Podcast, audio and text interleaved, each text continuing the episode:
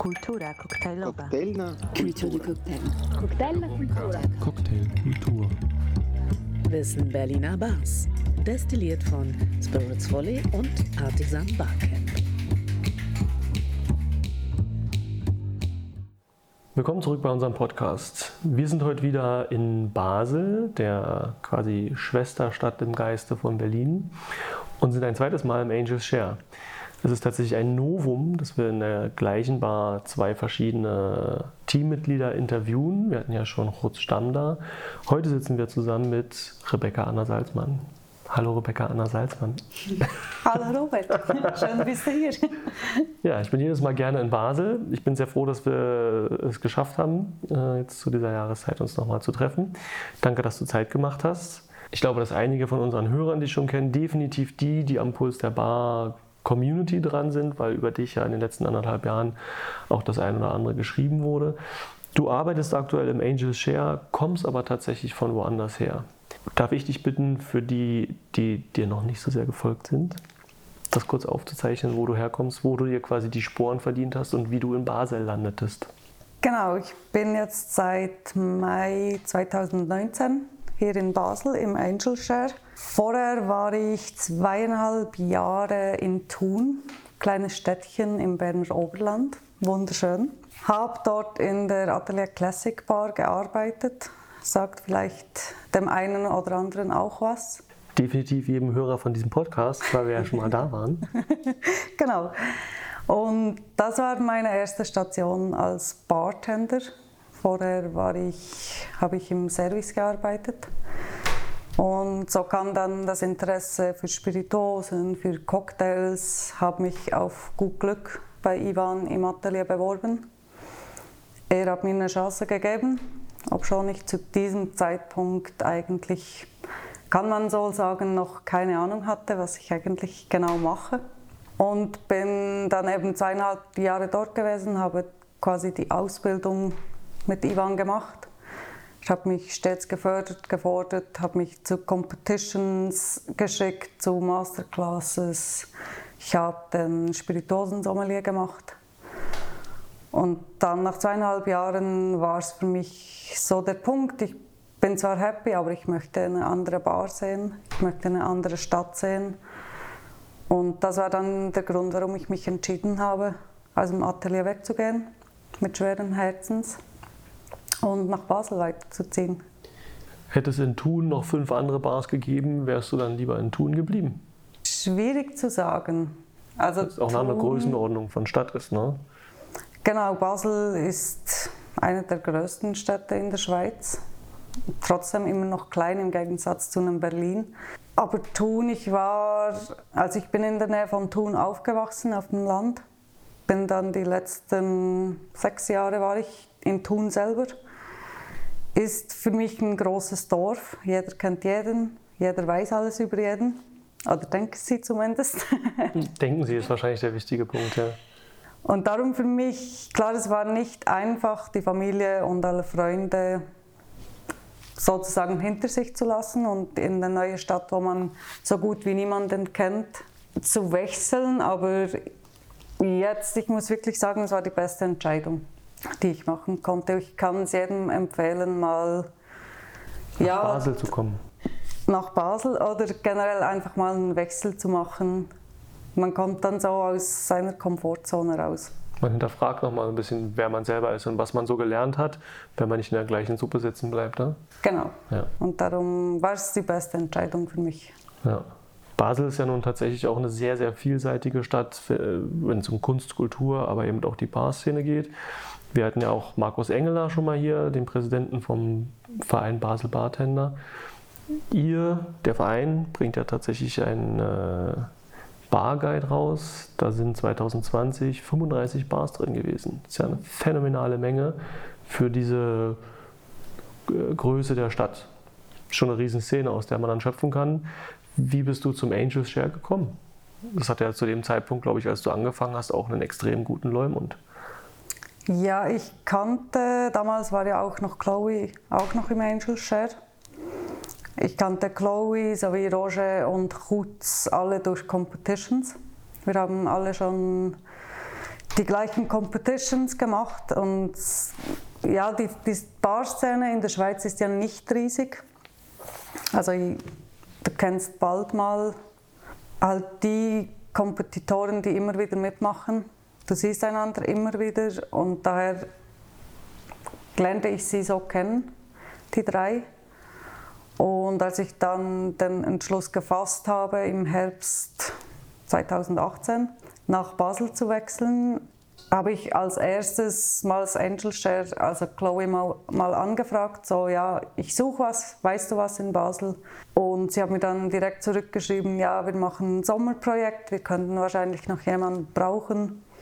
Und so kam es dann das eine zum anderen. Also ich habe dann ein Gespräch gehabt mit Kutz und wir waren uns dann bald mal einig, dass, dass ich gerne Share anfangen möchte. Ja, das ist ja auch eine schöne Bar. Sehr. Überraschenderweise war das ja auch genau der Zeitpunkt, wo du von, der, von den Mixology Bar Awards zur Newcomerin des Jahres gewählt wurdest. Das war kurz danach, oder? Da warst du dann vielleicht ein oder drei Monate im Angels Share? Hm, ja, das war Oktober 19. Ja, vier. Oktober 19, Ja. so viel später. Ja, es war vier oder fünf Monate, nachdem ich im Angel Share angefangen habe. Ich denke, das war auch vielleicht einer der Gründe, warum es für den Sieg gereicht hat. Ich weiß es nicht, aber ich kann es mir gut vorstellen. Mhm. Ja, interessanter Punkt. Warum? Ja, bei den Mixology Bar Awards wird ja eben nicht nur auf einen einzelnen Drink geschaut oder eine Präsentation, sondern das große Ganze. Und eben der Aspekt, dass ich den Mut hatte, einfach in so eine große Stadt zu wechseln auf gut Glück und hier mein Glück zu versuchen, denke ich, könnte auch entscheidend gewesen sein. Aber eben, ich weiß es nicht. Es ist nur eine Vermutung. Ja, es spricht auf jeden Fall für dich, für den Mut, der dann da belohnt wurde und natürlich auch für zweieinhalb Jahre Ausbildung in Atelier Klassikbar. Ja. Die Spirituosen-Sommelier-Ausbildung, wo hast du das in der Schweiz gemacht? Die habe ich in Zürich gemacht. Also das wird von der GastroSwiss, von der Union angeboten. Kannst auch Biersommelier machen, kannst Weinsommelier machen, Wassersommelier sogar, glaube ich. Und ich habe dann, es dauert einen Monat, jeweils zwei Tage die Woche Schule mit Prüfung dann. Habe ich das im Januar 2019 habe ich das gemacht. Es ist sehr schwierig. Bist du da ähm, an deine Grenzen gekommen oder hast du generell, auch wenn du isst oder früher schon immer genossen, dich so sensorisch einzufühlen, zu verstehen, was du konsumierst, dass dir das eher leicht fiel? Teils, teils. Also alles, was so das Theoretische war, übers Brennen oder über Spirituosen, war mehr Repetition. War auch gut, dass ich da schon so viel wusste, denn schon, sonst wäre es wahrscheinlich schwierig geworden. Das war mehr wirklich nur nochmal wiederholen, nochmal alles hören, nochmal alles sehen. Wir waren auch in einer Brennerei einen Tag. Aber das Ganze mit, wir hatten einen Tag das Thema Food Pairing, das war komplett Neuland für mich und auch Blinddegustation.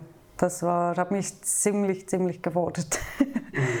Dann so an der Prüfung eine klare Spirituose, eine fast gelagerte zu beschreiben und zuzuordnen, was es am Schluss dann ist. Ja, das war nicht ganz so einfach. Ja, ja, glaube ich. Ich denke, dadurch hast du natürlich nochmal einen Schub bekommen bezüglich sensorischer Wahrnehmung. Hilft dir das sehr viel in der Bar, jetzt rückblickend? Oder war das, ist es eher so ein Diplom obendrauf, was du eigentlich tagtäglich gar nicht anwenden kannst? Würdest du empfehlen, das zu machen, diese Ausbildung? Ich würde es empfehlen, ja, auf jeden Fall. Bei mir war es wirklich mehr nur der Aspekt, dass ich dann das Zertifikat habe. Aber es hat mich am Schluss trotzdem weitergebracht. Also gerade die Sache mit der Sensorik, das war was, was ich vorher nie gebraucht habe. Oder nie, ja, nie wirklich damit zu tun hatte und mir auch nie darüber Gedanken gemacht habe. Aber es ist ein sehr interessantes Thema, auch gerade Food Pairing. Bin ich je länger, je mehr. Ich habe mir gerade vor drei Wochen ein Food Pairing Buch gekauft. Ah, welches?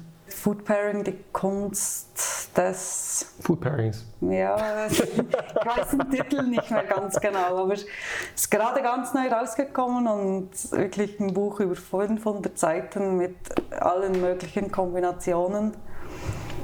Sehr interessant, weil ich halt mittlerweile, ich habe einerseits genug Cocktailbücher und Spirituosenbücher, aber ich bin Bücher Liebhaber. Bücher, eine Bücherwürmin. genau. Und darum habe ich jetzt so ein bisschen in diese Richtung abgedriftet, oder abgedriftet weitergemacht. Ich habe mir ein Teebuch gekauft, ich habe mir ein Aromabuch gekauft, ich habe mir ein Food Pairing Buch gekauft. Klar, ich bin kein Koch, aber das ist trotzdem sehr interessant anhand von Molekülen was dann zusammenpasst und was nicht. Mhm. Ja, generell finde ich auch warm-kalt immer interessant. Ich bin ja schon ein Freund von diesen verrückten Kombinationen warme, warme Phase, kalte Phase. Ne? Ist sehr knifflig, aber das gibt ja auch nochmal was ganz anderes mit. Na gut, aber zurück zu den wirklich weltbewegenden Fragen. Angel Share, richtig, dann natürlich das Sommerprojekt direkt am Rhein. Es gibt aber über diese Sommerbar hinaus auch immer wieder Kooperationen, weil ihr so gut verbunden seid mit der Basler Szene, gastronomischen Szene. Es gibt auch ein Restaurant, richtig, wo ihr euch mit einbrachtet oder einbringt vielleicht sogar. Genau, das ist das Restaurant Klingeli. Wir hatten da das große, große Glück nach dem Lockdown, dass sie uns angefragt haben, ob wir Pop-up-mäßig durch den Sommer, Sommer bei ihnen was machen wollen. Und 2020? Genau, 2020, da das Angel Share einerseits zu klein war, um wieder aufzumachen mit den Abstandsregeln. Andererseits ohne Terrasse im Sommer wird es immer schwierig. Und ja, das war das große Glück, dass wir da Sommer 2020 so überbrücken konnten. Und eben auch dort wieder den Aspekt hatten, die Zusammenarbeit mit der Küche. Wie machst du, es kommt eine neue Karte, neue Drinks, neues Essen, was passt zusammen und was nicht? Ja, äh, wenn ich mich richtig erinnere, habe ich dich da im Sommer mal besucht. Das hat aber dann irgendwie nur zu einem Drink gereicht. Aber es wirkte auch jung und frisch. Also ich kann mir vorstellen, dass die Küche dann da auch sehr interessant ist. Ne? Mhm. Ja, es ist wechselnde Karte. Ich glaube alle drei Monate. Mhm. Bin mir nicht ganz sicher, aber so ungefähr. Das letzte Mal war französische Küche und das nächste weiß ich gar nicht, was, ja. was kommen wird. Kam da auch die Idee des Food Pairings her oder ist es aus irgendeiner anderen Richtung zu dir gedrungen? Ja, war bestimmt ausschlaggebend dafür, mhm. weil ich gemerkt habe, wenn ich an einem Drink dran war, neuer Drink, hat noch irgendwas gefällt, bin ich in die Küche gegangen, gefragt, hey, du als, als Koch, weißt da besser Bescheid, was passt zusammen, was nicht. Und da kam schon so die Zusammenarbeit mit der Küche und war sicher ausschlaggebend, dass ich mich mehr für dieses Thema jetzt interessiere. Damit hast du also in einer sehr kleinen Stadt in einer hochwertigen Bar gearbeitet, in einer großen Stadt in einer hochwertigen Bar, in einer Sommerbar, in einer Restaurantbar. Ist ja schon ein ganz schöner Regenbogen. Gibt es was, was, was fehlt noch? Würde, also hast du so das Gefühl, oh, jetzt wäre es toll, noch in einer Hotelbar zu arbeiten? Im Moment bin ich sehr glücklich damit im Angel Share war auch schon ein Unterschied vom Atelier ins Angel Share. Vor allem durch den Aspekt, dass im Angel Share wird alles selbst gemacht. Also Sirups, Sherbets, Infusionen, was ich vorher nicht wirklich kannte. Ich kam mir in den ersten Wochen vor wie der größte Idiot, mhm. weil es so viele neue Sachen waren, die ich noch nie gesehen habe. Hotel war weniger. Mhm. Für das bin ich zu sehr Rock'n'Roll. Ja, genau. Schön gesagt, danke. Ja, ja, ja, passt. Club bestimmt auch nicht. Ich liebe es da zwischendurch. Ich gehe auch immer wieder auf Festivals arbeiten, an Konzerten. Aber ja, wenn es so ein, zwei Tage ist. Das ist eine schöne Abwechslung. Finde ich es toll, aber auf Dauer wäre das nichts für mich. Ja, ja glaube ich. Okay, und damit hast du ja jetzt nochmal einen weiteren Einblick gegeben, wie vielseitig ja die Basler Szene ist. Genf hat auch eine tolle Szene. Zürich als größte Stadt ist ja da auch vorne mit dabei. Kannst du aber, sagen wir mal, für die, die vielleicht nicht in Basel waren, so ein bisschen zusammenfassen, was macht Basel aus? Du bist ja jetzt auch ein bisschen gereist, so durch Europa, hast hier und da überall sicherlich mal eingetrunken. Wie stellt man sich so die Basler Barszene vor? Was ist hier die Stärke? Die Stärke ist auf jeden Fall, es ist ein Miteinander und nie ein Gegeneinander. Klar, dadurch, dass wir den eigenen Verein haben, Basler Bartender, es wird nicht gegeneinander gearbeitet. Es ist immer ein Zusammen weitergehen, zusammen was aufbauen. Und ich glaube, das kann man auch generell auf die Basler Gastroszene, nicht nur Bartender, sondern auch der Rest der Gastronomie, merkt man hier schon, dass, dass es immer ein Zusammen ist. Mhm. Und wo würdest du dir dann quasi professionell vielleicht den größten Schritt nach vorne wünschen in Basel? Was, was würde vielleicht dem, der ganzen Szene, die ja in den letzten zehn Jahren, man kann schon fast sagen, explodiert ist in dieser Stadt, nochmal einen Schub nach oben geben? Oder hast du eh das Gefühl, dass es vorangeht? Ich habe im Moment eher das Gefühl, dass es vorangeht. Also sie sind stetig dran, auch die Competition, die ja jedes Jahr ist, weiterzuentwickeln, neue Ideen. Ein Thema ist, so viel ich weiß, Basler Bartage zu machen, wie es auch in Luzern eine Cocktail Week gibt oder in Genf zum Beispiel ja auch schon. Es sind Ideen da. Also es, ich habe das Gefühl, es geht schon vorwärts und darum, so wie es im Moment ist, finde ich es eigentlich super. Mhm. Nach dem ersten Lockdown im Herbst 2020 hat er auch schon wieder eine neue Bar aufgemacht, das Herz in Basel. Ne? Also da passiert kontinuierlich was, auch in schwierigen Zeiten. Schon verrückt. Ja. Was mir jetzt im Laufe unseres Gesprächs noch auffiel, mehrfach, ist, dass du dann auch auf, in Bezug auf dich Bartender und nicht Bartenderin benutzt und Sommelier und nicht Sommeliers. Ähm, die deutsche Sprache gibt da natürlich alle Möglichkeiten, und das ist gerade in Deutschland ein großer Diskurs. Du benutzt dann weiterhin auch für dich problemlos so die, sagen wir mal, historisch gesehen männlichen Bezeichnungen. Wie gehst du daran? Wie empfindest du potenziellen tatsächlichen Sexismus in der Szene? Oder ist es etwas, was an dir vorbeigeht, was dich eigentlich nicht interessiert? Oder ist es ein großes Thema auch für dich persönlich? Im Moment eher weniger wieder. Aber es gab eine Zeit, da war es gerade am Anfang, als ich in der Bar angefangen habe, war es eher noch ein größeres Thema. Die gegenüber, weil dir dann vielleicht nicht so viel zugetraut wurde, weil, genau. weil das Bild des Bartenders in Augen des Gastes ein männliches ist. Genau, es war, da war halt auch wieder der Unterschied Basel und Thun. Mhm. In Thun sehr ländliche Gegend, Basel eine Großstadt. Diese internationale Großstadt? Ja. Und da merkst du den Unterschied. In Thun wurde ich gerade am Anfang belächelt und hieß es sehr oft, ja, ich möchte vom Chef bedient werden. Und das hat schon geschmerzt am Anfang. Habe mich auch beschäftigt, aber ich habe gelernt, mich durchzuboxen und da gar nicht mehr hinzuhören. Es wird es immer geben, solche Sprüche, solche Aussagen. Und die Barwelt ist eine Männerdomäne.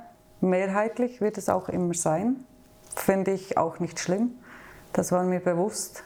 Und ich habe aber auch schon, ich bin ursprünglich gelernte Malerin, Handwerksberuf. Auch dort war ich eine der wenigen Frauen. Ja, es wird, es wird immer so sein. Ich habe es gewusst und mich stört es auch nicht mehr. Hm. Du hast ja wahrscheinlich da auch eine dickere Haut zugelegt. Mhm was dann positiv für dich ist, aber ja nicht positiv auf die Welt blicken lässt. Ne? Würdest du dir aber dann mehr, sagen wir mal, Weiblichkeit hinterm Tresen wünschen oder ist das was, was auf deiner Agenda nicht existiert?